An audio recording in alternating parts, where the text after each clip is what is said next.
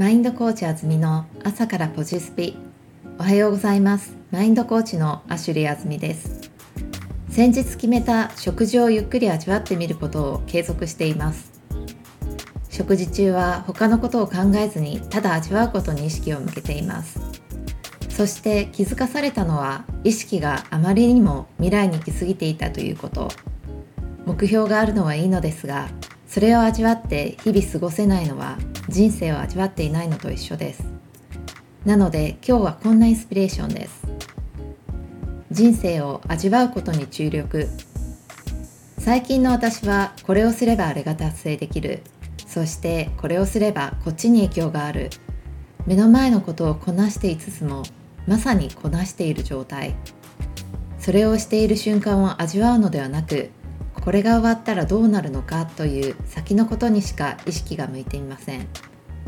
せっかくこの瞬間を与えられ味わい尽くす自由があるのにこれを超えた先の未来に意識が行き過ぎていました。でも明日になればまた先の未来に意識が行きこれを超えたらしそうは錯覚でしかないのです。自分にとっては正当化する理由のように聞こえますがこれを繰り返し人生を終えることになったら何を味わった人生になるのでしょうか？目標には罪はありません。目標を持つことは人生の宝地図のようなもの。それはそれでいいと思います。しかしそれにとらわれるのではなく宝探しの過程自体にワクワクを感じ人生を味わうことが大切であると思います。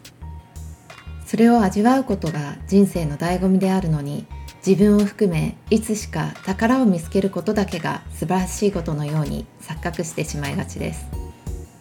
もっともっと目の前で今触れていることに意識を向けその瞬間を味わい感謝するようにしてみたいと思います。マインドコーチあずみの朝からポジスピでした。ツイッターアカウントアットマークインフィニッテアンダーバーワールドでコメントご質問などお待ちしています。それでは Have a nice day!